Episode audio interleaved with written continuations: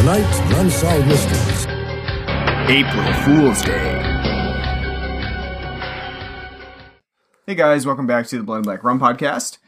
Or, as you may be thinking, Unsolved Mysteries. I'm Ryan from Coltsplotation.com, and I'm joined by my co-host Martin. I'm Robert Stack. Do you want to do your signature phrase? How's it going?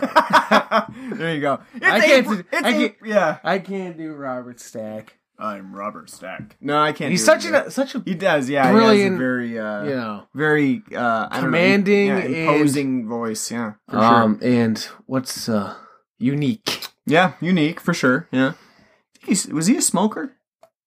Seems like he might have been with that voice, the way that it's. Sort of the timbre of his voice. I think everybody in that period of time probably smoked. He's probably sneaking off during our mysteries breaks. No, man, it was the 80s. You didn't have to do that. Didn't have to sneak off. You could just do it on film.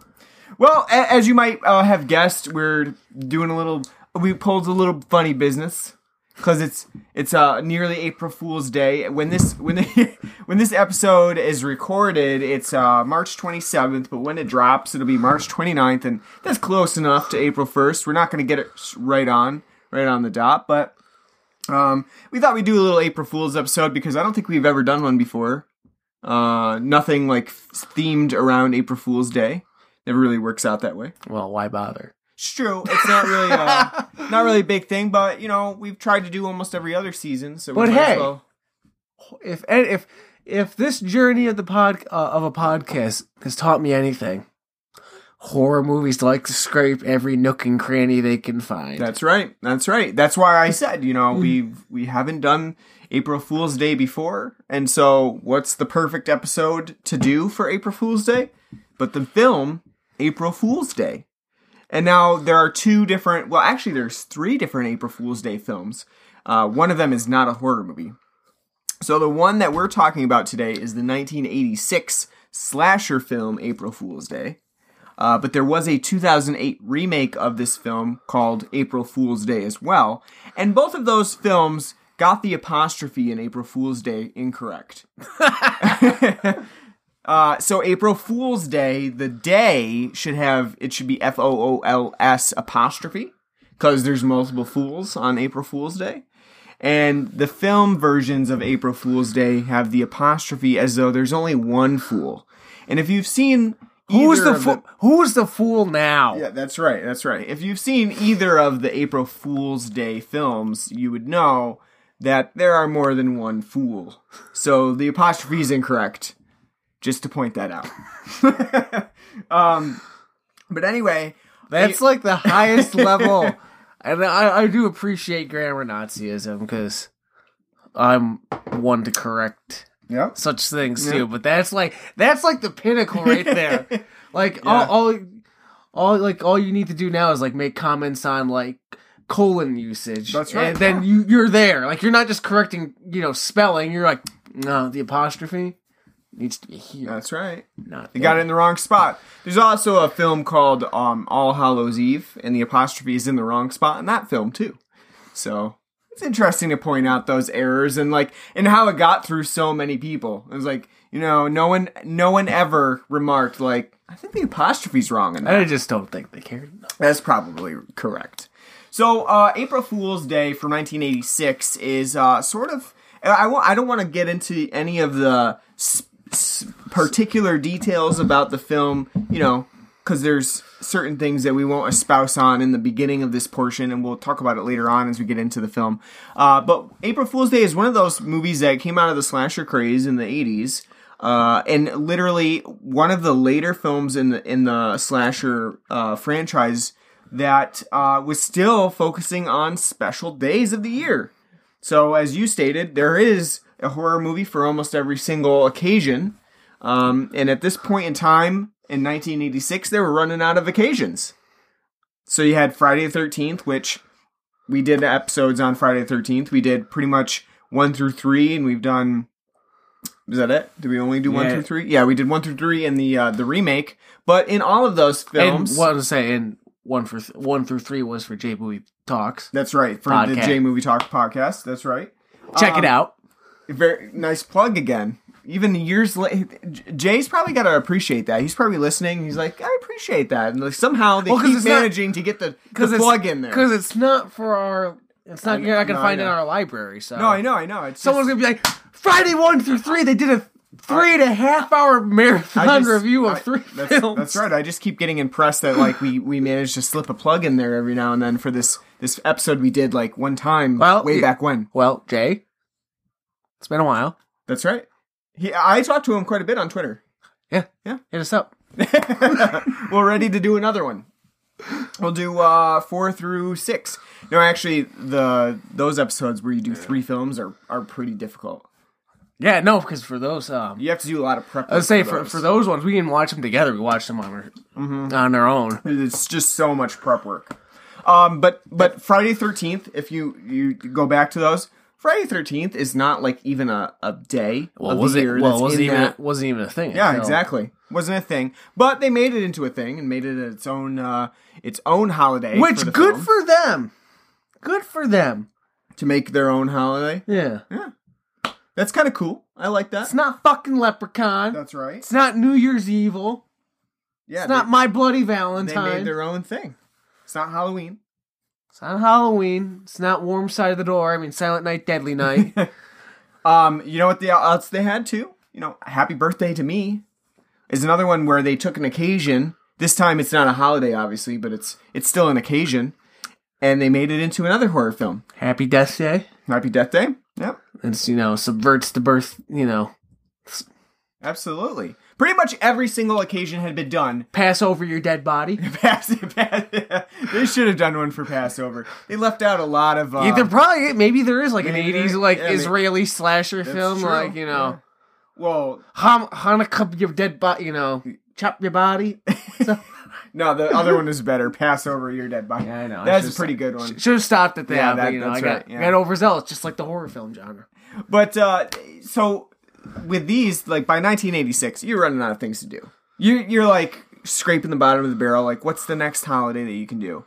And so, April Fool's Day is something that's kind of surprising to me that wasn't tapped sooner, especially in the 80s craze of slasher films, because it does allow you to do a lot of the same types of gags that you would find, and excuse Martin, he's sick again.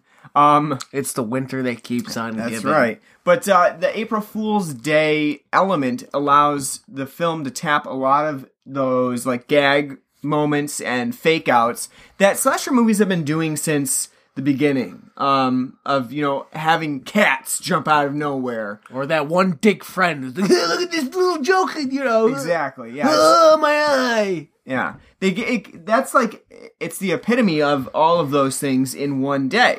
And so you would think that they would tap into that a little bit earlier, but no, it took till 1986 for someone to say, you know what, that's a good idea. We should set something on April Fool's Day. And this one was directed by Fred Walton, and Fred Walton, I'm not really familiar with. Sounds like a TV writer name for like Family Ties or something. You know what? Like he did write a lot of TV movies. Like this episode's written by Fred Walton. Okay, so Fred Walton, name didn't really stick out, but he did direct the original What a Stranger Calls, which was a pretty popular film during that the 1970s, late 1970s. And he also, another one that he did that was sort of would be a another standout for him besides all the TV movies that he did was I Saw What You Did, which is another TV movie that, if I don't know if anybody out there has seen it, but Scream Factory recently released this on Blu-ray. It's a fairly good movie. In this one, it's actually an adaptation of the 1965 film done by William Castle, but it's about prank phone calls basically. And so again, it has sort of that similar idea of prank phone calling and gags and stuff like that. It going awry. Yeah. So Fred Walton directed April Fool's Day, and you know, April Fool's Day is one of those films that kind of stands out because it does subvert some of the essential elements of a slasher film. And like I said, I don't want to get into that too much. So, Martin, just keeping that in mind, I don't want to get into the spoiler parts of it until we really get into the film proper. But in this movie, you do have sort of a parody element to the film that plays up some of the humor aspects of slasher movies. And by this time in 1986, it's kind of interesting, though the slasher film craze was still at a pretty high point, and like I said, we're coming to the tail end of it by 1986, the franchise had already been parodied quite a bit. We had by its own films. By its own films, but then there had also been some Scary Movie-esque parodies already. Wacko is one of them, probably one of the best of the parody films for slashers, very much like Airplane, in that it played up like very Mel Brooksian humor and puns and gags and stuff like that. Very weird gags sometimes. Like one guy when he gets horny, he makes a lawnmower noise. That would be great. How come the Zucker brothers didn't do a horror film spoof? Who? The people who did Airplane, the Zucker brothers. Yeah. Do a spoof like that? Yeah. But there's a couple that are like that in their humor. Wacko is one of them, which we just reviewed on Coltsploitation not that long ago.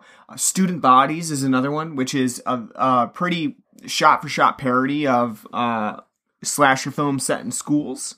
And then there was also Saturday the 14th, which came pretty close after Friday the 13th and parodied those types of films again. So it's interesting that in its heyday, like Scary Movie, the film franchise had already parodied itself quite a bit, and it still was taking off in popularity with multiple films coming out and basically redoing things that had already been done before.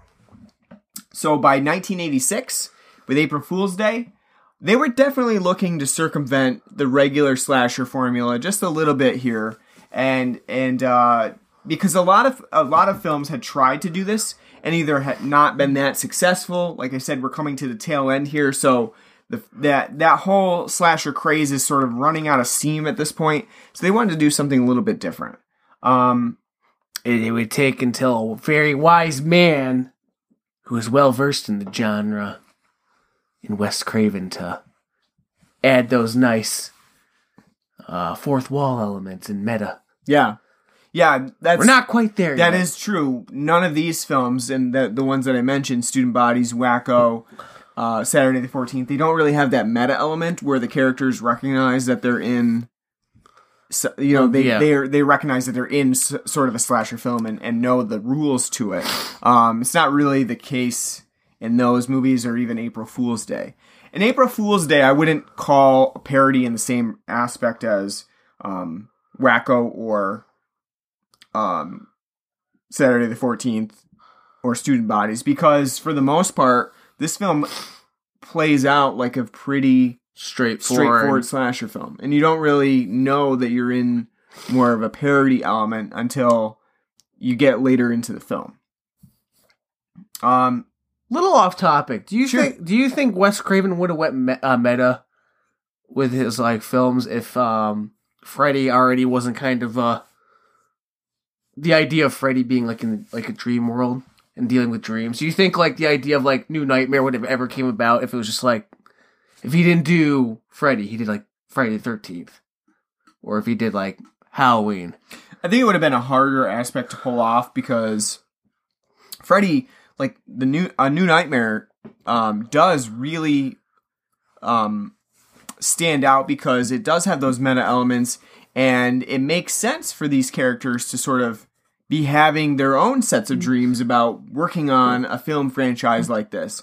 So I think it just lends itself, because you have that. All of the films have in some ways a supernatural element, but Freddy's is probably the most exaggerated of them all. Like Jason, though he's supernatural and he can really come back from the dead and everything, that's really limited to what he can do supernaturally. Whereas Freddy, he has basically all control over dream worlds. So it does make sense that, you know, he would want to go through the meta element there. And I think that just prompted him to go even further with Scream and seek out, do a straightforward slasher film, but then also have meta commentary within it. So This is thought. Yeah, because I was just thinking about it, like, we're talking about, like, spoofing and stuff. It's just like, man, if he didn't come up with, Nightmare, and, like, if he did something different, probably never would have gotten there. That's true. Because, you know, new Nightmare can only basically be made because of... And, like, Halloween would never have gotten there either unless until Scream. Because, you know, we see Halloween Resurrection, which is the one... Which is that does Scream. Yeah, basically Scream. And that has the same elements of Scream, but it would never have come to fruition if Scream hadn't done it first. So, pretty interesting. I just think that Freddy lends himself more to that style, but a little off topic. And it might be bias on my part, but because I grew up with it more so. As the more and more we do all these slasher films from the 70s and 80s and 90s and 2000s. Love my 90s slashers. Mm-hmm. Those are still your favorites. Yeah, right? You know. I do love my 80s slashers. And the 80s slashers have a different sort of appeal to them because they do tend to be a little bit even cheesier than some of the 90s slasher films. And they're also a nice nostalgic look back at a period that I never lived in. So, you know, you kind of have that. You kind of live it vicariously by watching 80s films. You're right. You're absolutely right. But in the 90s one... You know everyone that's in there. That's true. In the 80s, like it's like, who the hell are these schmucks? Yeah. Unless it's like their first like role, like Kevin Bacon's first role on Friday the 13th. 90s, when you're watching, it's One Tree Hill that's going to get whacked off today. Yeah, and this true. One, all of Dawson's Creek. Yeah. It's great. Yeah, it's fun. 90s are fun. 80s have their own appeal, and I think... There's definitely an appeal about April Fool's Day that we'll probably talk about when we get into the film itself. Big missed opportunity on having John Saxon. Yeah, any 80s movie that doesn't have John Saxon missed out. Maybe it's because they said, he's like, am I trying out for a role of a police officer? No, you're constable. Thanks. Not doing that shit. Yeah. I'm a police officer. He's a detective. All right, let's take a break real quick. We'll do our beer talk because we do have something new on the show, and then we'll get back into April Fool's Day. So, I'll let you take it away. What did you bring for us today? Well, because my bracket's busted. Happy March Madness, everyone. My bracket's busted. Can't care anymore about basketball. Tomorrow, it's America's second most important holiday. Right after the 4th of July. We have opening day for baseball. It's baseball season, everybody. This would be Thursday the 28th. Those two opening day games out in Japan between the A's and Mariners. They don't count. Opening day baseball, Thursday, March 28th. In the United States. That's right. Yankees play the Orioles at 1 o'clock at Yankee Stadium. I can't wait to hear the voice of Michael Kay. It's so soothing and so natural. So to celebrate such a great, momentous day, I brought two different beers from local brewery and also baseball enthusiasts, Cooperstown Brewing in Cooperstown, New York. Yep. If you haven't heard me say it before, it's the nicest town of all of America. That's true. It's a tourist trap if there ever was one, but the nicest town in all of America. Stuck in 1848. It's great. So today I brought, and actually, for being people who live up in upstate New York and near Cooperstown, you know, only a piss take away from Cooperstown, I actually have not had that many Cooperstown beers. Nope. From the brewer, Cooperstown. So today, I brought their Backyard India Pale Ale. Mm-hmm. And I also brought something that came out especially for last year that I wanted to try, but wanted to wait till the right moment.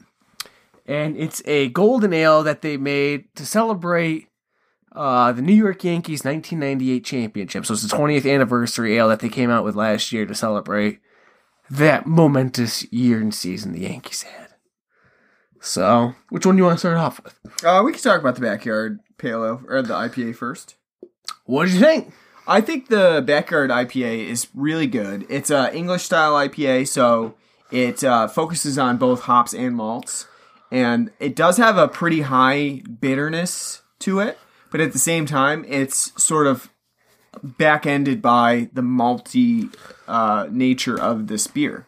And I think that works really well. I, if if you've heard me talk about on the show before, I like IPAs, but English IPAs tend to be my jam. I really like those, especially because... A dime a dozen. That's right, because they're not very common.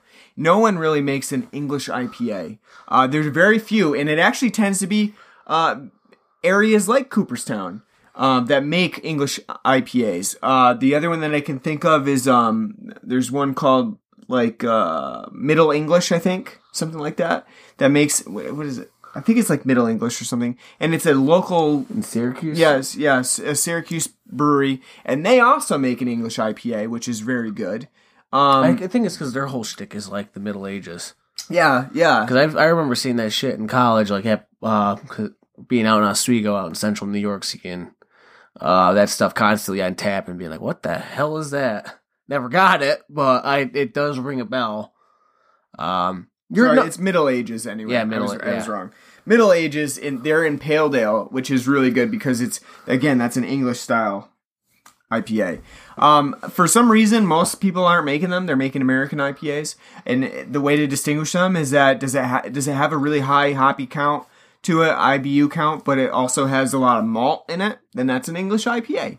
That's how the best way that I can describe it, and it's really my thing because I like malts. I like malty beers like Oktoberfest and Marzen styles and fest beers. And then I also like IPAs. And jam them together and you get sort of an ESB or an English IPA. Yeah, I agree. To be honest with you, I gave it a lower rating on tap than I probably would have at first try because I wasn't expecting it. Uh-huh. I didn't read the can to see what, it does have a nice description on what the hell it is. But I didn't read it. It kind of popped it open. I was like, this is not what I was expecting for an IPA. The fact that it's bitter, but it's not overly bitter, and it's very malty. Yep. I wasn't expecting that at all. I expected it to be like a typical West Coast style IPA with very florally and hoppy, which would make sense. Baseball, backyard, thinking hops, very malty. I do appreciate, now that I've had a 1.5, I appreciate the flavor profile of it. I do. You're right. I'm like you. I also like English style IPAs. They're probably not my favorite style of IPA, but I do like them. And I do wish it was a more prevalent style because it has something to offer. It's got that nice hoppiness that you're looking for in an IPA, but it's also got a very malt forward taste profile to it to give it a nice balance that, is lacking in a lot of like West Coast style IPAs that are very just like hop, crisp, floral, pine, Mm-hmm. Yep. So I really enjoy it. It's not what I was expecting. It's a style I like. I wouldn't probably go for it that often, but then again, for the past 4 years, I haven't been in the most IPA mood to begin with, so even though I do enjoy them, I just, when I look at all of them, I'm like, kind of like, ugh, do I want that? But if, for an English style IPA, yeah, no, I really do like, sounds like I'm bad talking, but I do like it. And, to be honest with you, I would like, this would be like a nice fall IPA. Yeah. Something when it's getting cool, the leaves are turning. Yep. Postseason baseball starting to roll around. Break out this. I agree. It's a nice fall IPA. It is, yeah. The second one that we had was the World Champs 20th Anniversary Golden Ale. And this Golden Ale is pretty much well summed up by the back of the can as well. It's a golden ale, but it has some fruitiness to it that stands out on the palate and then kind of fades away. So it's not extremely fruity. You're not getting like a huge blast of juiciness or anything like that. It's a very brief and fleeting fruitiness on the palate really quick. And it doesn't linger after you've swallowed and it's off the palate. And I think that's really the best way to describe this. I don't even know that I could say exactly what type of fruit is in this beer. No, I tried pinpointing it. And I was like, it's kind of citrusy, but it's kind of pineapple-y, and it's kind of like grapey. Yeah. Like I honestly, you're right. It's like, I almost wish they said kind of like, so you could have like a, oh, that's what it is. Because it's like, It's part kind of like citrusy. I don't know, like kind of like honeydew and yeah, just it's these really like weird like mild fruits. You know? It's super mild because it's interesting how you drink it, you get that very brief fruity flavor, and then it fades away and it's out. And it's almost so fleeting that you just can't pinpoint exactly what it is that's in it. The other thing that really follows it up is the hop, because there's quite a bit of hops in this still. Even at like 4.4%. Yeah, it's a fairly hoppy beer. It's a hopped up golden ale with that really very brief fleeting moment of fruit. It'd be a nice beer to have when you're sitting in the stands at the ball game. Yeah. You know... 100. It's like that one game we went to and it was 110 out and I ended up with a heat stroke afterwards. That's what I needed, you know, when Freddie Garcia and God, I can't remember who that pitcher was for the Mariners. I don't know if it was Hisashi. It was a Japanese pitcher, but I don't think it was Hisashi Iwakuma, thank you. I can't remember either, but I just know that they were trading, going back and forth as slow as possible. Well, because I was thinking it, and just so you know, folks, for that game, it took 2.5 hours to get through 4 innings on like the hottest day in the year, in New York City, in the middle of July, and we were sitting dead center. It was awful. Yeah, he's the only Japanese pitcher I can think of it that pitched for the Mariners at the time, but I don't know if it was him or not. They might have had another one, but I just remember like. 2 outs, 2-2 count, man on first. Throws it over first, gets the ball back, looks in, throws it back over. Kept doing it, you know, over and over again. Ichiro's out in the sun dying. Yeah. It was definitely a brutal game to watch. So yeah, this would have been a good one for that. It would have been refreshing. Yeah. Just a hint of fruit to get you through, and quench the palate a little bit. So yeah, that's a pretty good brew. I don't know that I choose this all the time, a golden ale, but... that was pretty reasonably priced for that 4-pack. Yeah. Only $8.99. Yeah. So, I expect, you know, I was saying to you, I'm sure they'll probably come out with like a 10th anniversary ale for the Yankees, because it'll be 10 years this year since the 2009 World Series, so... We'll probably do something for that. Special beer for that one. Yeah. All around good picks. Cooperstown Brewing Company, fairly local to us. If you haven't been there, check out the Baseball Hall of Fame. Yeah, fun time. Please do. Yeah.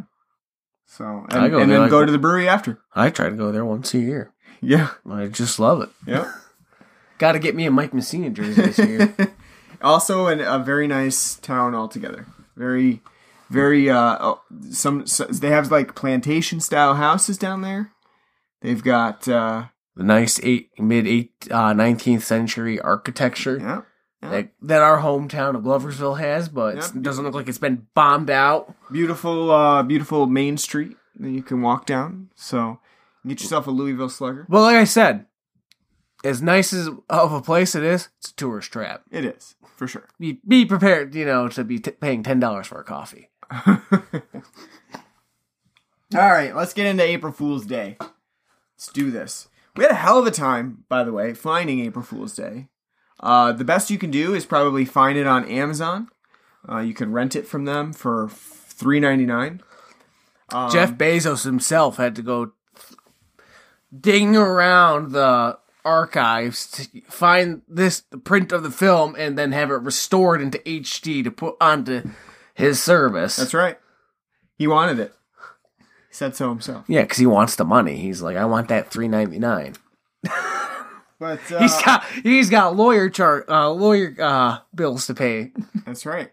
But that just shows you the lack of availability. Shows you that April Fool's Day is not a super popular film in the slasher genre. Even so, it is one of the more standout versions of a slasher film. And I think that shows, once you get into the film a little bit more, generally towards the back half, even the last quarter of the film, because the film tends to be a little bit generic throughout the beginning of the movie, and that genericness might be a little bit of a turnoff to people watching it for the first time and not really knowing what to expect about the film. So, you know, the opening part of it is a little too cliche. It's almost like that Cabin in the Woods style cliche, but at least in the Cabin in the Woods, you know what you're getting. You're getting a cliche on purpose, and it immediately circumvents itself. Stop. Eli Roth is not that smart. It's not Eli Roth. Whatever. It's not an Eli Roth film. Get out of here. Who did Cabin in the Woods again? Josh Whedon. Is it Josh Whedon? Yeah. Yeah. Oh, so, why did I think it was Eli Roth? I don't know. You're thinking Cabin Fever.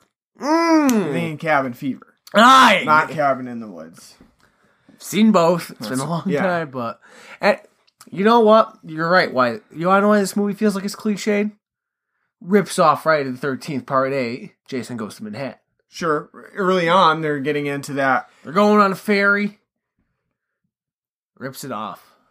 Yeah, and then you have all those other... I mean, basically, these are all tropes of slasher films, but you have... Go into a place alone in the woods.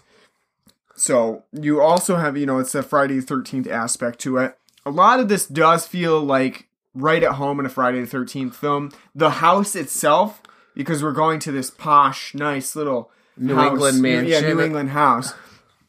That's their last name is literally St. John, as in like St. John's Island and all that stuff. All I could think about, like.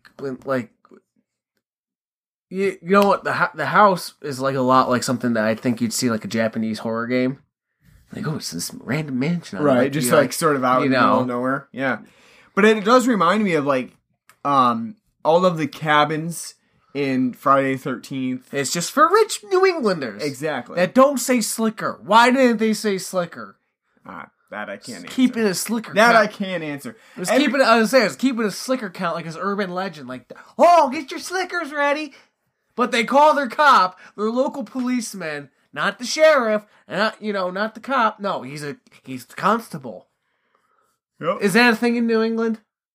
You're the one that went to school up in New England. Tell me. Not that I, not that I know of. I've never heard anybody called constable before.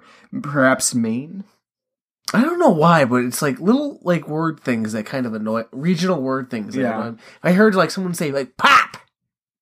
Right. Yeah. That's just a different region. Or like if someone doesn't say sneakers, you're just oh, tennis shoes. You're just not used to that, so that's why it kind of. No, I know, but it's just like it's not that I'm not used to it. It's just more like it just kind of annoys me. Like. Yeah. Different regions, different words. No, I know, but it's like I said, I don't. I just that's my own personal tick of regionalism, sectionalism. But anyway, so you're right. The whole element of going to this house in the woods on a ferry, all very cliched. We do have to mention, though, that Friday the 13th Part 8 hadn't happened yet. Yeah. So can't really steal from it. That was my joke. I'm like, ripped off Part 8. And you're like, it hasn't happened yet. I'm like, I know it hasn't, but still. Yeah. Maybe they saw then, like, oh, yeah. Because that's the fun part about Jason Takes Manhattan. You're like, he's going to be fucking around in Manhattan the entire... No, it's 20 minutes of the film. Yeah, right. The rest of it's taking place on a ship. Yeah, just dicking around on a ferry. Yeah. But, so, I think that main element of the film that's going to turn off viewers right away at the beginning of the movie is that things are pretty generic from the get-go. And not only that, but there's a shit ton of characters in this film. There's so many characters in this film; it's hard to keep track of them. Not only that, you know what this is? This looks like seems like Stephen King. It's like a very bad Stephen King got drunk one night on a bottle of Beefeater, and he's like, "This is what he shat out as a short story of his little New England towns of like." That's true. Just Molly O'Shea O'Hay Doré is a covenant, and she's a stuff happens and mischief. Yeah, and then he wakes up and he's like, this is shit. I do think that one of the elements, and I think it's probably, it's mostly intentional, right? That things are a little bit generic in that all of the characters are sort of your stereotypical people. There's mostly asshole dudes on this trip. And then there's the stereotypical sheltered woman. And then they're all blonde. Yeah, they're pretty much all blonde. They're all blonde with that 80s Farrah Fawcett look, you know, like took from the 70s, but then, you know, gussied it up a little bit. And then everyone's got the most ridiculous names in the world, like, you know, Chaz, Van Slyski, there's Arch, and Kit, Skip, Muffy and Buffy. And then Harv, who becomes Hal. Yeah, everybody, and then that's not even counting their last names. Their last names, I didn't even catch most of their last names, but they're very ridiculous. They're like Kleisterman and stuff like that. That's all very like, and they all sound very made up. I forget what the one girl's name is Youngblood. So it's just, you know, obviously tongue-in-cheek Youngblood. Yeah. But they all come from like a background of smelling each other's own farts. You know? I think that's part of the point, though, is that you see all these rich hoity-toities, and you're like, I wouldn't mind seeing a couple of them. These New England, get killed. Yeah, that's the fun part about April Fool's Day. Where's Lori Loughlin's daughter? Yeah, you know? Yeah, right.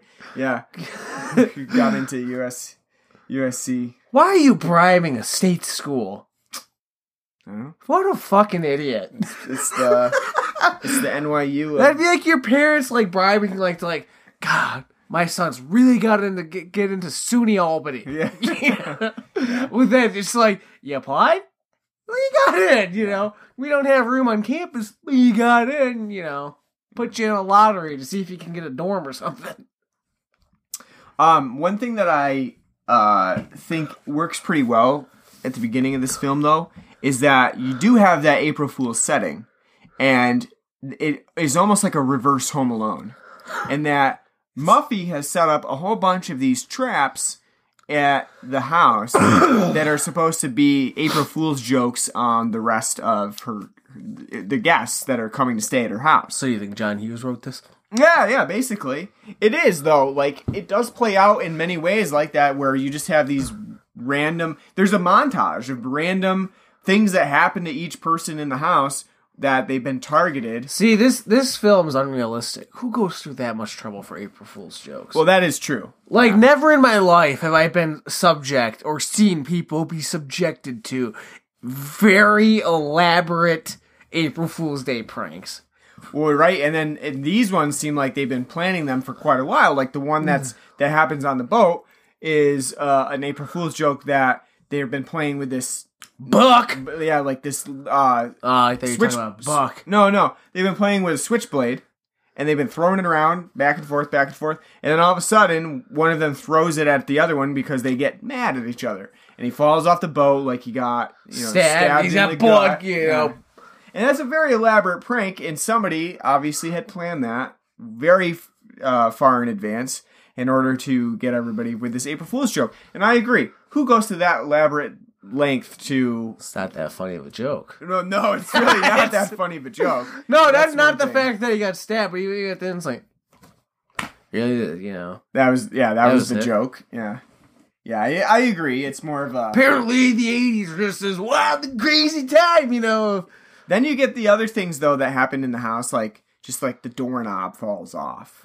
The water's shooting at you, you know, and this light turns off that light, and that light turns off that light, and it's like a fucking Mass Effect puzzle where you gotta, like, or Fallout, like, I gotta hit this switch to turn that switch off, and then hit that switch to turn that, and if I do it in the right order, they'll all turn off, and I can move on to the, you know. Yeah. I do think that adds a fun atmosphere to this movie, though, because how often do you have slasher films that are actually... sort of fun? Sometimes they do have those pranks. Sometimes they have elaborate kill setups. But April Fool's Day kind of plays with the audience throughout the entire film by asking them to laugh at these characters and find the humor in this movie before all hell breaks loose. Well, I have to laugh at them because when they're like, "Wow, look at this place! This place is awesome! And what a mansion! It's so cool!" And then the one guy's like, "Hey, check this out! Dining room. Yeah. Wow! Look at that! Look at that fucking table and, you know, China. Look at the china on that, you know." Oh, they got salad and soup spoons.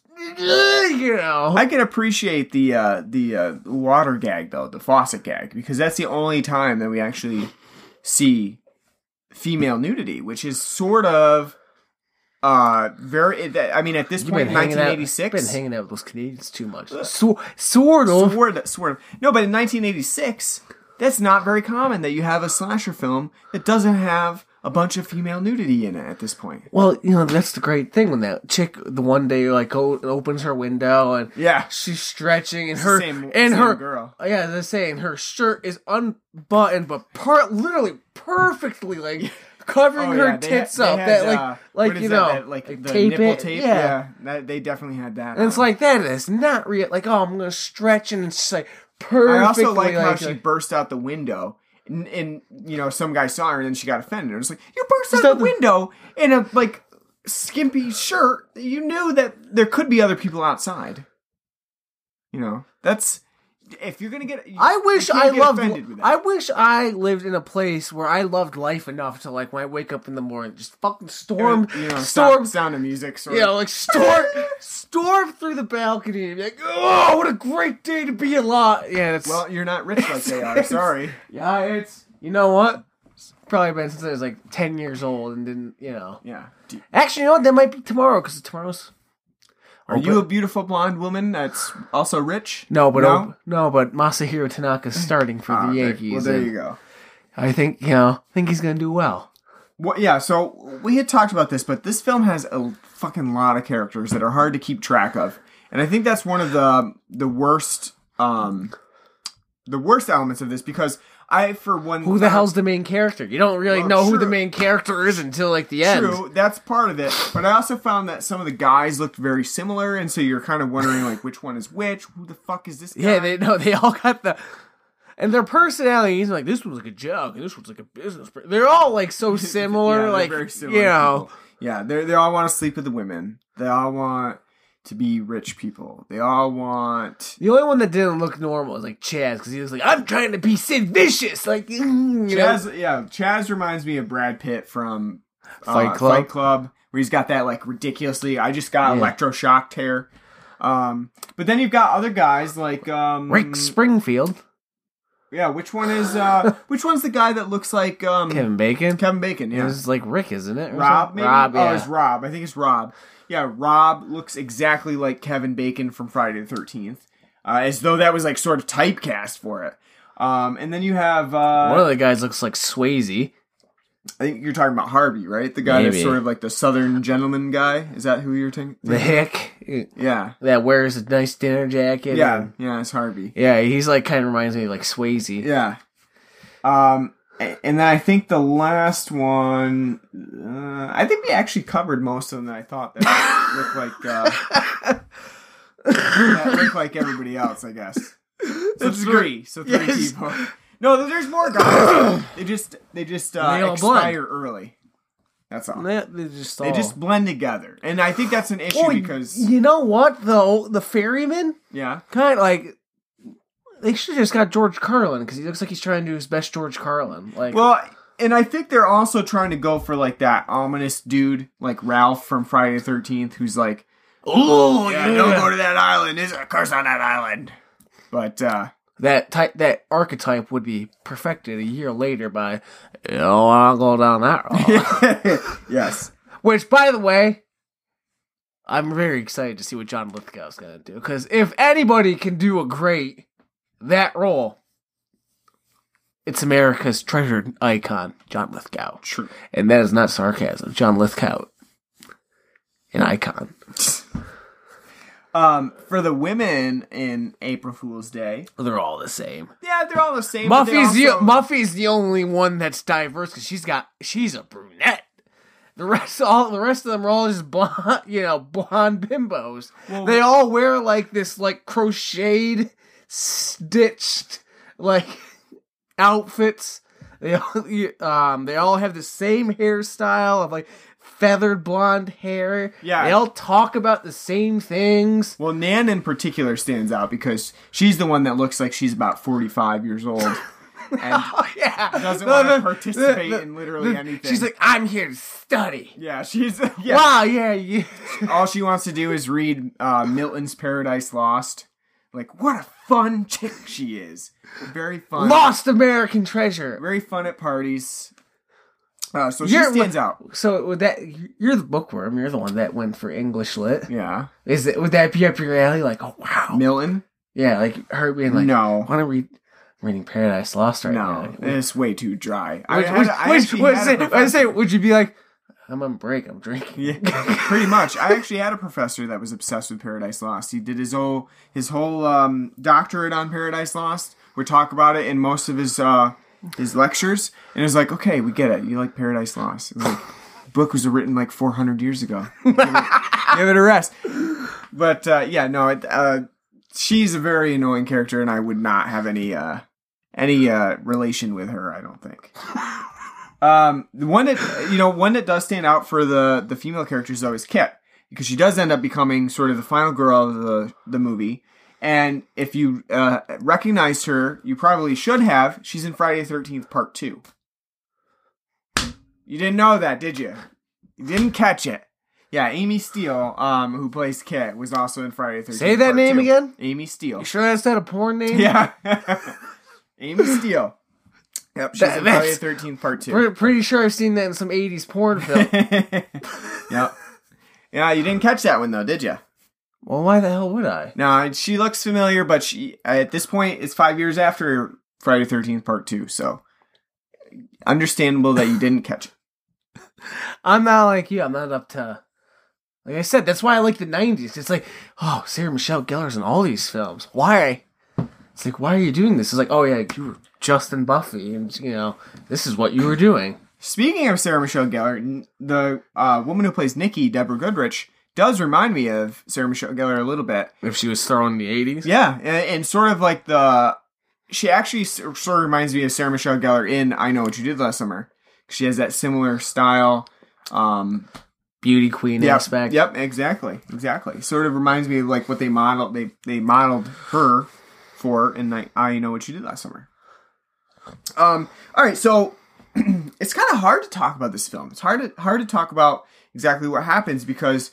there are two elements to this film. There's the initial element of very generic slasher film up until the end of the film, where it sort of opens up a little bit. So I guess let's focus on the first part of it. Since both of us have only watched this the one time tonight, I've actually never seen this before. So we have sort of the privilege of talking about this without ever having seen it before, so we didn't know the ending in advance. So let's talk about just what we do know before we get to the ending.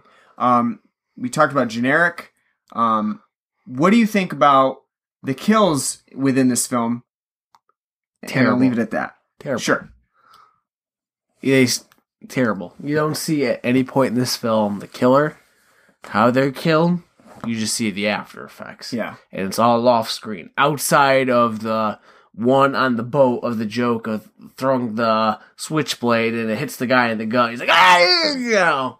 Outside of that, it's just all after effect and you don't get to see anything. Yeah. So it's very muted. Honestly, to be honest with you, how would you get this like above a PG-13? It's almost it's almost comical, like how like bad, like even like when they're like, oh, here's a severed head. It's kind of like. Yeah, that's really like bullshit that, you know, like a mannequin head you found. Yeah. And it's so clear as day. Like, yeah, I think that's part of the issue is that when you're watching the movie, none of the kills resonate with you. Yeah, they're all very... There's not a single kill in this film that I'm like, that I can remember. Just watched this film an hour ago. Can't remember a single kill that like, you know. And the thing that's interesting too is that they're cut so, they're edited so, precise so quickly and that you almost are wondering like, did they actually like, are they dead? Did they actually die?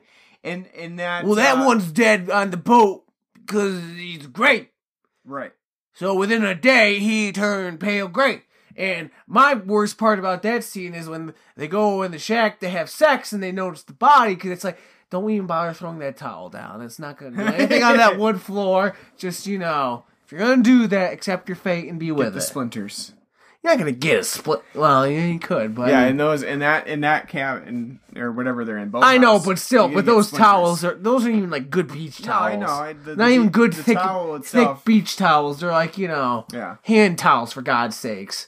No, I agree, but yeah, none of the kills happen on screen at all. So you're sort of left with this weird scenario where all you see are the after effects, or you see the bodies, and in those one scene, there's a decapitation where you actually see the head fall off. But other than that, everything is very goreless. The most you'll see is what you can consider a severed penis, right? Because there's only one scenario where you actually see some blood, and that's around the underwear area, the genital area. And it's so precise, like, if you were to cut someone's dick off and create this perfect little ring around, you know. Yeah, I did. That was one thing that really stuck out to me, is that watching the film, you know, and as a straight slasher film, the kills are very underwhelming, because in 1986, we had been seeing some crazy stuff. Tom Savini had been at work doing all of his Friday the 13th kills. Day. Yeah, we were getting tons and tons of gore at this point, and April Fool's Day really pares everything back. Yeah, no, I was gonna say, a year before Day of the Dead. Yeah, with Tom Savini's, like, probably, if you ask me, that's probably Tom Savini's best work, Day of the Dead. Yeah, and he was doing work on Friday the 13th and all this stuff. And we're getting all these gore effects. God, Jason is going further and further. You're getting people slammed into trees and sleeping bags and shit. Yeah, and April Fool's Day really takes everything a step back. And it's even, in those beginning kills, it's a lot less violent and gory than what you even see in Friday the 13th Part 1. And even that was sort of muted, and a lot of things were off screen, and you only saw the after effects of it. So I think April Fool's Day, watching it for the first time, that element of seeing those kills is very disappointing, because it does seem so out of touch with the rest of where slasher films were at this time.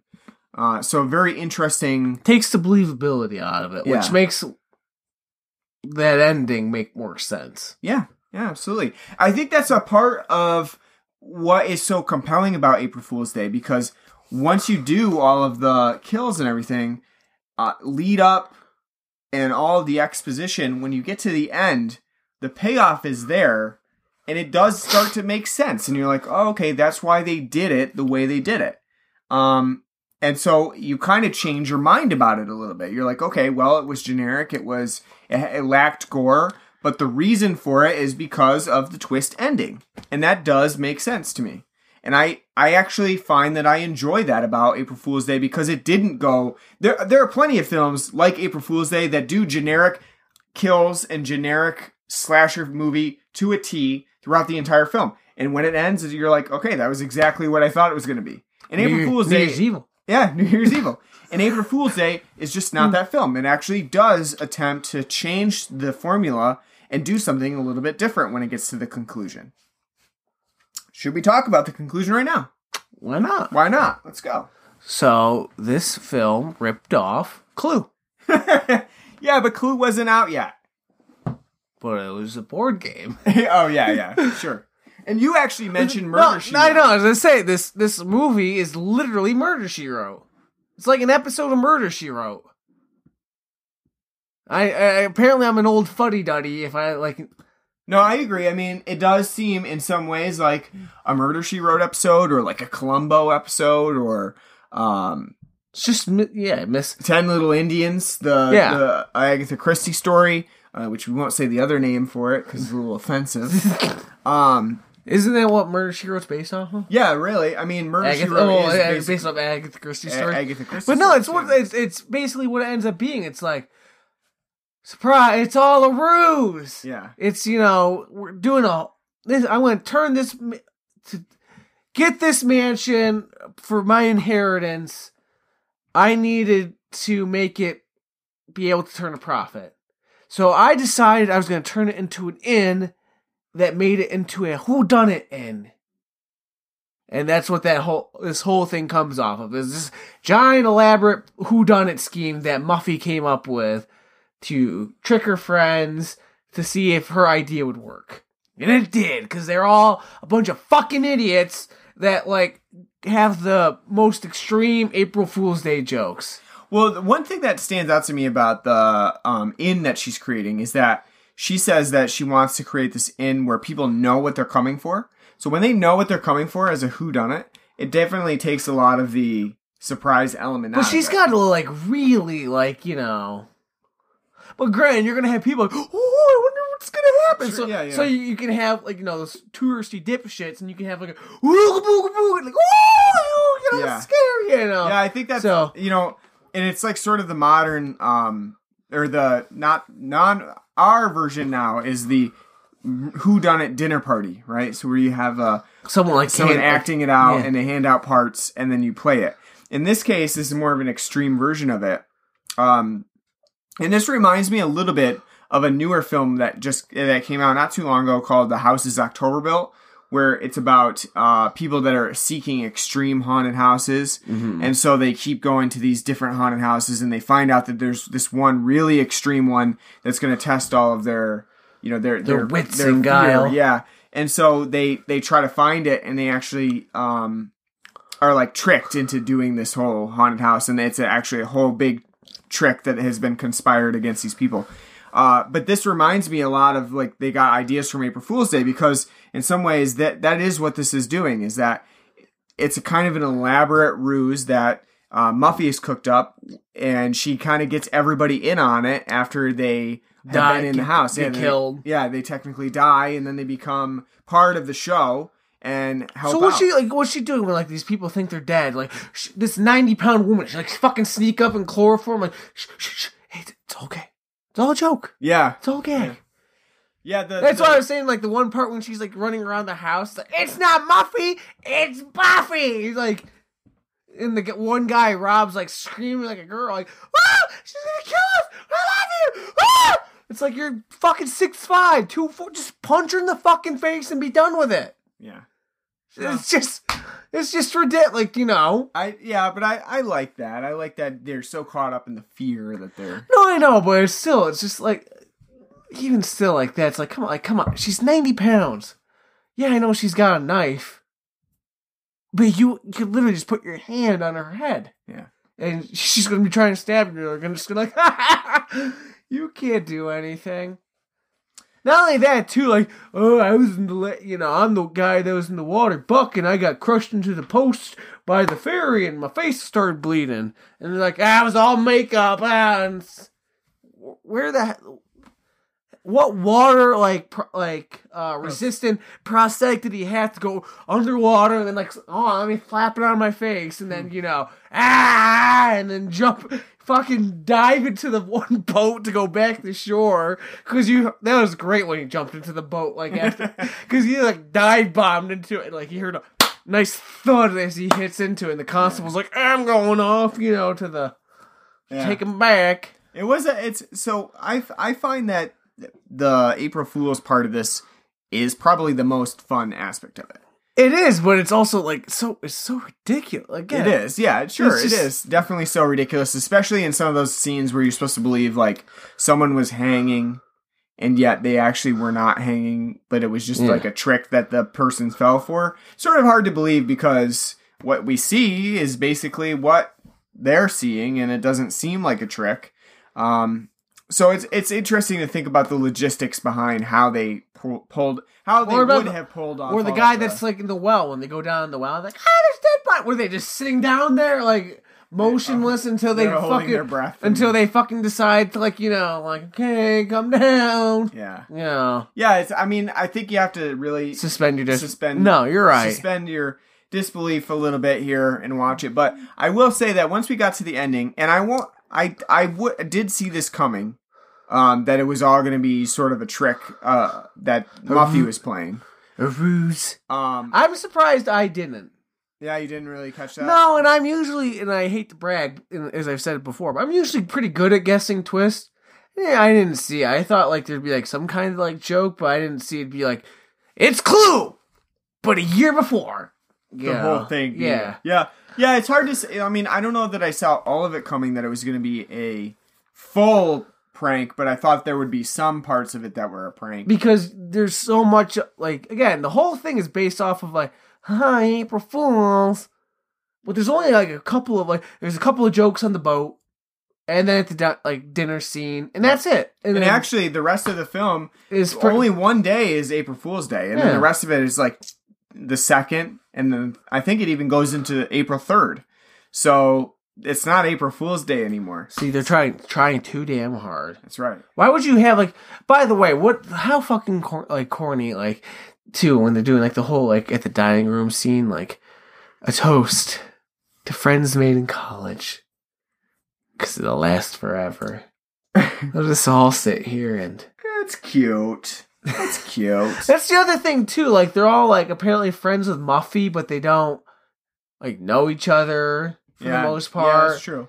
Yeah, like, the whole reason they're all gathered together is pretty tenuous. Because it's like, well, we're all friends with Muffy. And it's like, if you're all friends with Muffy, like, how have, like, some of you, like, never even come across, like, you know... Yeah, and Nan's is particularly strange because it seems like they cut out a little bit. I mean, we know that Nan got a gag that had a baby crying, and so she brings it up with Muffy because apparently she had, you know, either an abortion or something to that effect. But that's stuff that goes nowhere, too, where they... Right, yeah. Like, oh, well, I was just clipping some out of a car accident. And it's like, well, yeah. So everyone's been in a car accident. And it's like, that shit goes nowhere. You think they'd be like, see, that's like the perfect, that's the missed opportunity to go, like, I know what you did last summer route. Right, like, yeah. Where, like, that's where I thought it was going, like, where Muffy knows, or like... House on Haunted Hill style. Yeah, like dark secrets about this. Yeah. And then... Then she's like...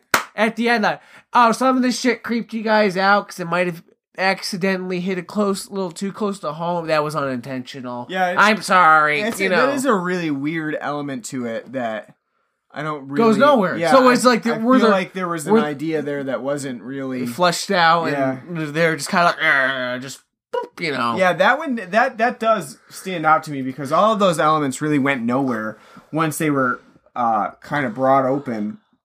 And even it's sort of just waved away at the end of the film by Muffy. Yeah. And that's I don't know. I don't love that part of it. The other part that I am sort of maybe I just didn't recognize her, but at the end of the film when Muffy is has her own April Fool's prank, who is that woman? Did you recognize her?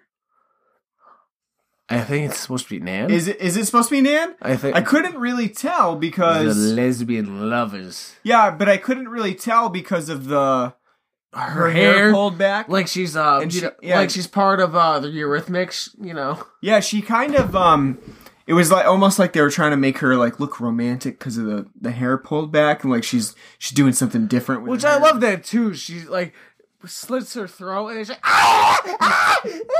And it's like she's like. It's like, hey, oxygen's coming look, your mouth. Look, it's not really a knife. You're not really bleeding. You didn't get your throat slit because you're not going, you're going, Yeah.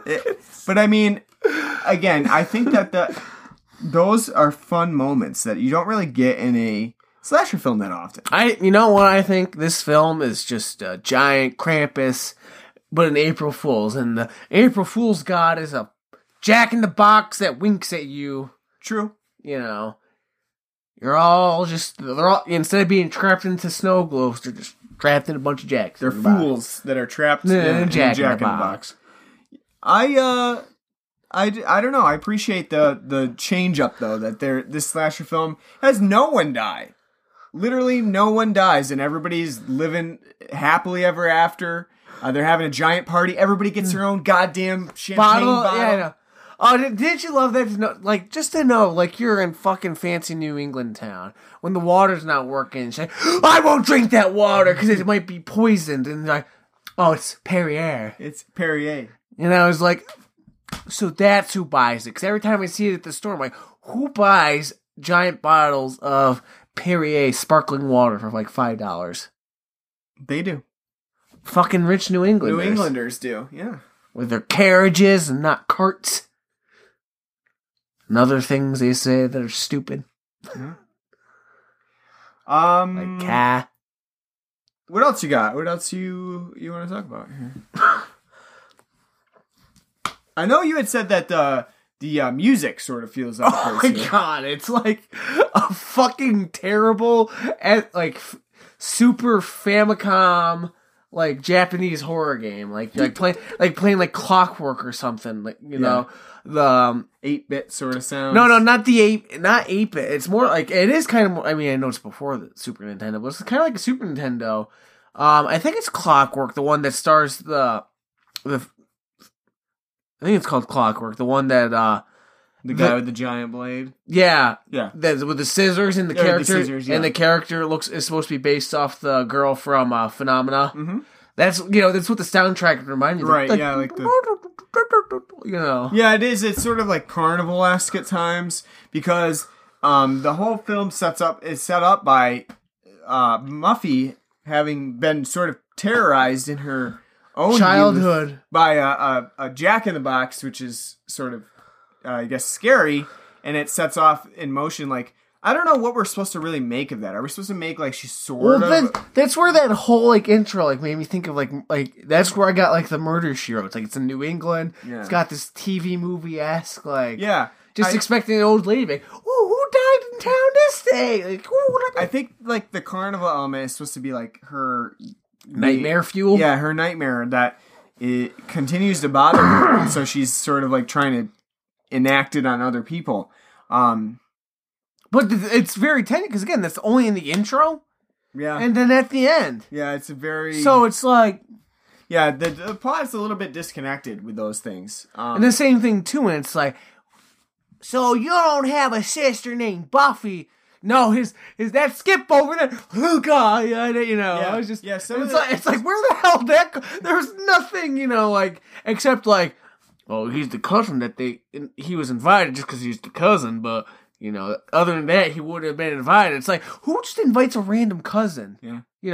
When you have your family get-togethers, it's oh, by the way, remember that one cousin that no one talks to?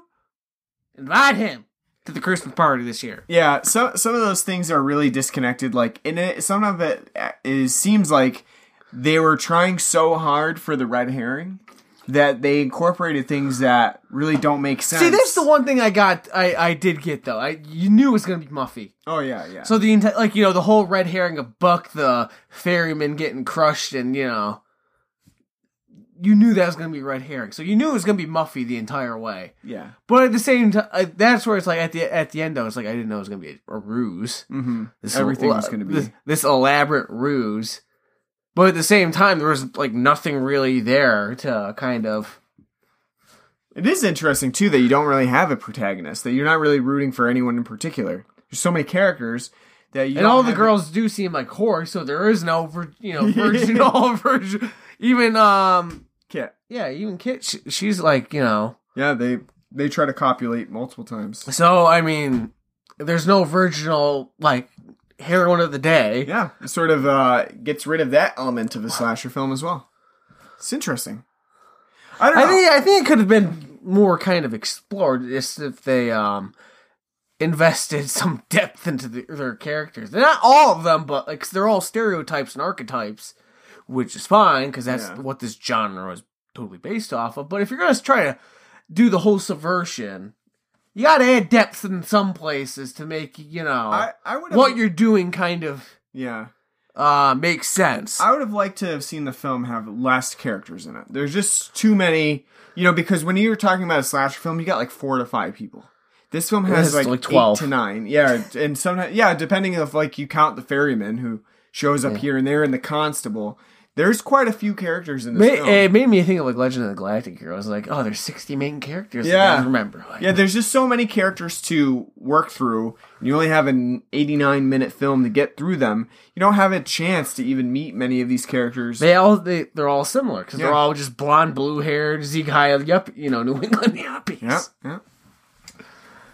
Other than that, that's all I got for April Fool's Day. That's all I got. I think we got more out of that than probably should have. Yeah. But you know what? Yeah. So you ready to give it a rating? Let's do it. All right. On a scale of 10.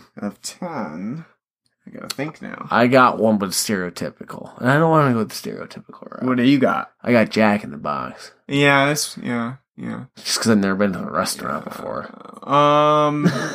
Let's see.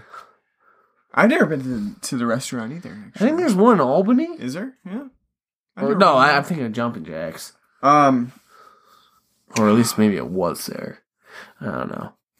We're getting off track. Oh, out of 10, I'll call them reams of condoms because that does crop up in this. He had like a fucking I don't even know if they make them that long. Like bandolier of. I don't know if they make dick rubbers. I don't know if they make that many anymore. Well, like, you're the like one you're the one that has 100. Like it's like a fucking magic trick card. You know where they? Why would you put it in your mouth like that, like a bandolier? I mean, I know they're wrapped, but still, like, would you? Like, would that be a great thought? Like, if you're like, oh, hold on, let me bite into one. No. Bite into your bandolier of dick rubbers. Yeah. So, out of 10 reams of condoms, what would you give April Fool's Day? I'll give it a 6 out of 10. Okay. I'm actually kind of surprised this isn't a more popular film and well-known, because I do think the fact that it subverts your expectations kind of makes it very much ahead of its time in the kind of parody genre. It's almost meta. Mm-hmm. Not quite, but it's almost. And again, this is a year or two before Clue. I can't remember if Clue came out in 87 or 88. It's one of the two. Though your cast of characters is bland, boring, and pedantic as all hell, they aren't offensive enough to make you upset, but they are offensive enough to make you want them to be seen killed. I do like the idea. It went further with the April Fool's idea than I thought it would go, and got more mileage out of it than I thought they would, because I didn't think that'd be tied to the... I mean, I did think it'd be tied to the ending, but not in the elaborate way that it was. Mm-hmm. The kills, though very bland, pedantic, and have nothing to them at all, I think the overall idea of the film, its shortness, its contrite, makes it an enjoyable of enough of a slasher film to watch to give you something new and different from what was going on at the time period. Like I said, I think the fact that it is ahead of its time in what it's doing idea-wise makes it worth the watch. And I think it, again, if you're somebody who likes very meta slasher films like I do, being someone who's a big fan of like New Nightmare and the Scream films and such, you'll probably get a lot of mileage out of this, even though you can tell the ideas that they have here are very early in its infancy of what would later come. Yeah, I agree. I think I would say probably a 7 out of 10 for April Fool's Day. I've seen some really bad 80s slashers. I've seen some great 80s slashers. And April Fool's Day is probably on the higher end of those, mostly because of its gimmick. It really has a gimmick going for it throughout the entire time. And I would say that this one at least really subverts my expectations in that I don't know of many other slasher films that do end up with everybody just being fine and nothing, dandy and laughing. Nothing happened to them, and they have a dance party in the end. Which, by the way, who gets drunk off bottles of champagne? I don't know. Rich people do, I guess. It's not a drink that I would think to sit there and just... I agree, yeah. Slug nice dry champagne. Slug away and be like, all right, I'm good. Apparently they do, though. Yeah, I would say that, that I originally thought when watching the film, I was like, wow, this is, like, super generic. None of these kills are really amounting to anything. And I think that might be a bit of a problem as you watch through the film. And some people might even be... really turned off by that dynamic, but once you get to the end of the film, I think it works as a twist that you really... I mean, I saw it coming to a certain extent, but I don't know that you see it to the full extent of how it's going to play out in the film. So definitely some things that seem generic, but then resonate as you get to the end of the film. I think everybody does an okay job. There's not really a standout character or actor here, and that's because most of them are really not designed to be standout characters.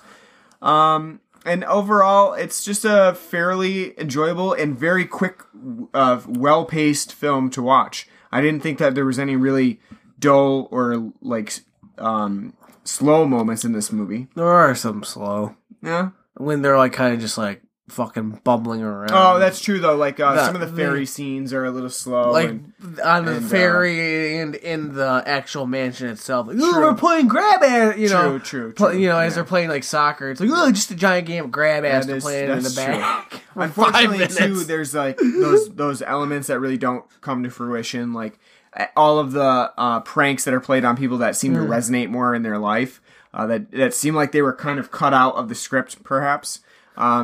Those are flaws, but you know what? At the end of the day, April Fool's Day is sort of a very unique slasher film from the 80s, and I appreciate it, and I am surprised that it doesn't have more appreciation.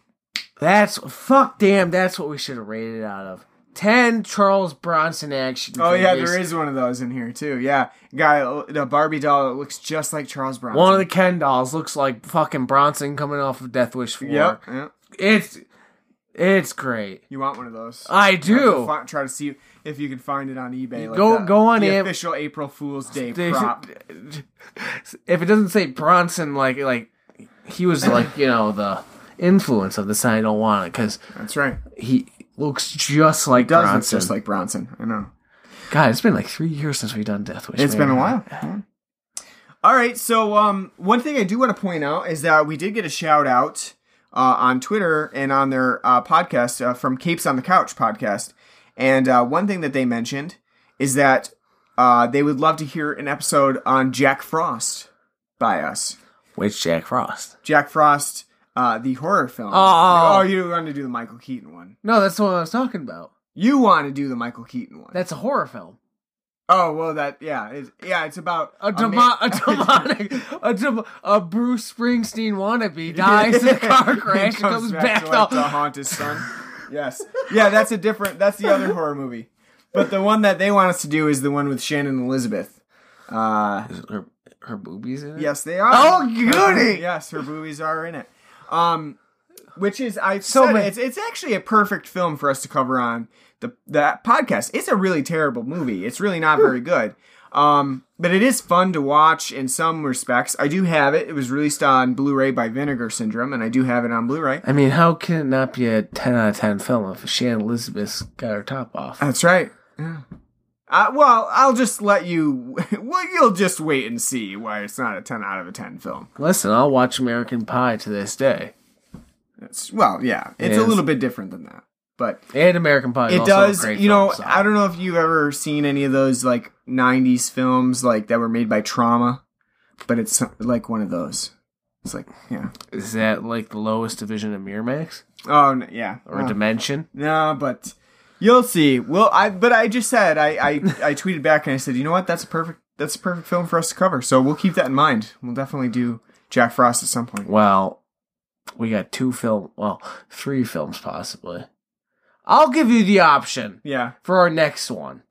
Because the next superhero one coming out, I mean, we can go see it, but I'd probably be fine skipping it, or we can do two films.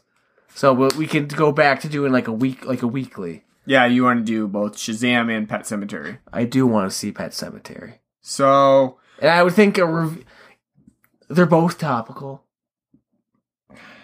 Should we do a Twitter poll and see which one we should do? Because I really don't have a preference. I do want to see both. Well, that's what I'm saying. So because that's more also the completionist in me for Shazam. No. That's what I'm saying. We could do back to back. Yeah, episodes. I'm just wondering which one we should do first, and which one more people would be interested in. So I guess the problem is going to be is I don't think Pet Sematary is going to be shown around here. You don't think so? It's not done by a big studio. We'll have to make I don't know. Yeah, we can't make that call yet. I don't know. Because if you're new to the podcast, we live in buttfuck nowhere. Yeah. And we have to drive 45 minutes out to Albany, New York to... Like, Pet Sematary is out, what, next week? They're both out on the same day, April 5th, I believe. April 5th. So we are not going to be back for a new episode next week. It'll be the week after. Yeah. Okay. Well, we'd be due for two, like I'm saying. So. Right, yeah. So you'd have to you'd have to do three, it might be three episodes in a row, or maybe two, break, and then Infinity War. That's true. I don't know. I guess what I'll do is maybe I'll pop it out for, because Shazam will be here in our... in our buttfuck podunk town. For sure.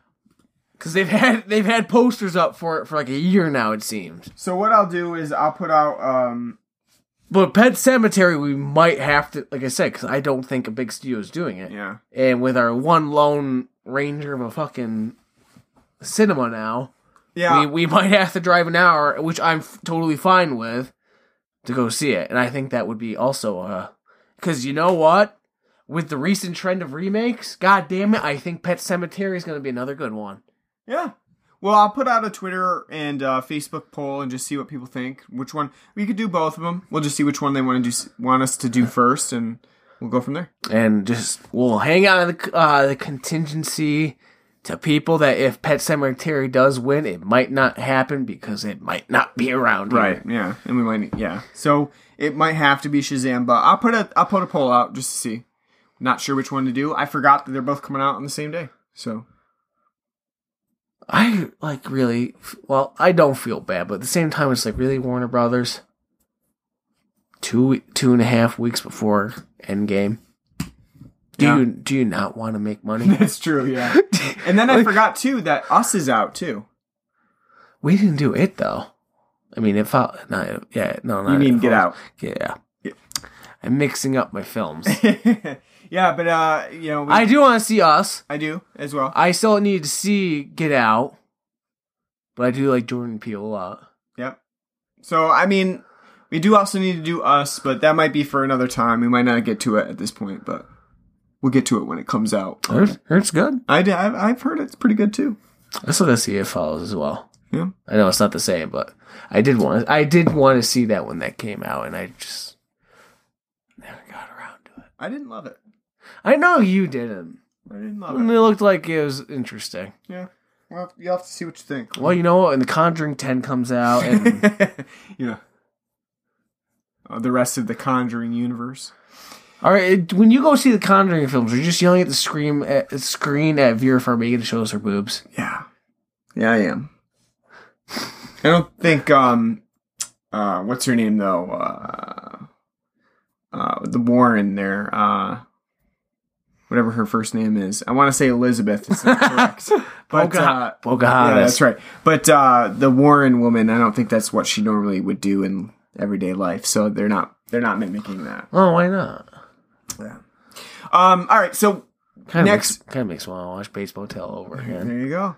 Next week, either Shazam or Pet Sematary, or not next week, I'm sorry. In 2 weeks, either Pet Sematary or Shazam. We haven't really decided yet, and it's going to depend on Pet Sematary's if Pet Sematary's in theaters. But I'll put up a Twitter poll, so vote on that. Just tell us what you want us to do first, because we will do both of them, but it's just which one are we going to get to first. Thanks for listening. We're on podcasts. Apps anywhere, so you can find us on Stitcher, Spotify, Apple Podcasts, Google Podcasts, pretty much anywhere else that you can think of, we're on it. Leave us a nice review and subscribe to us on there. You can find us on Facebook at facebook.com/Blood and Black Rum Podcast. We're on Twitter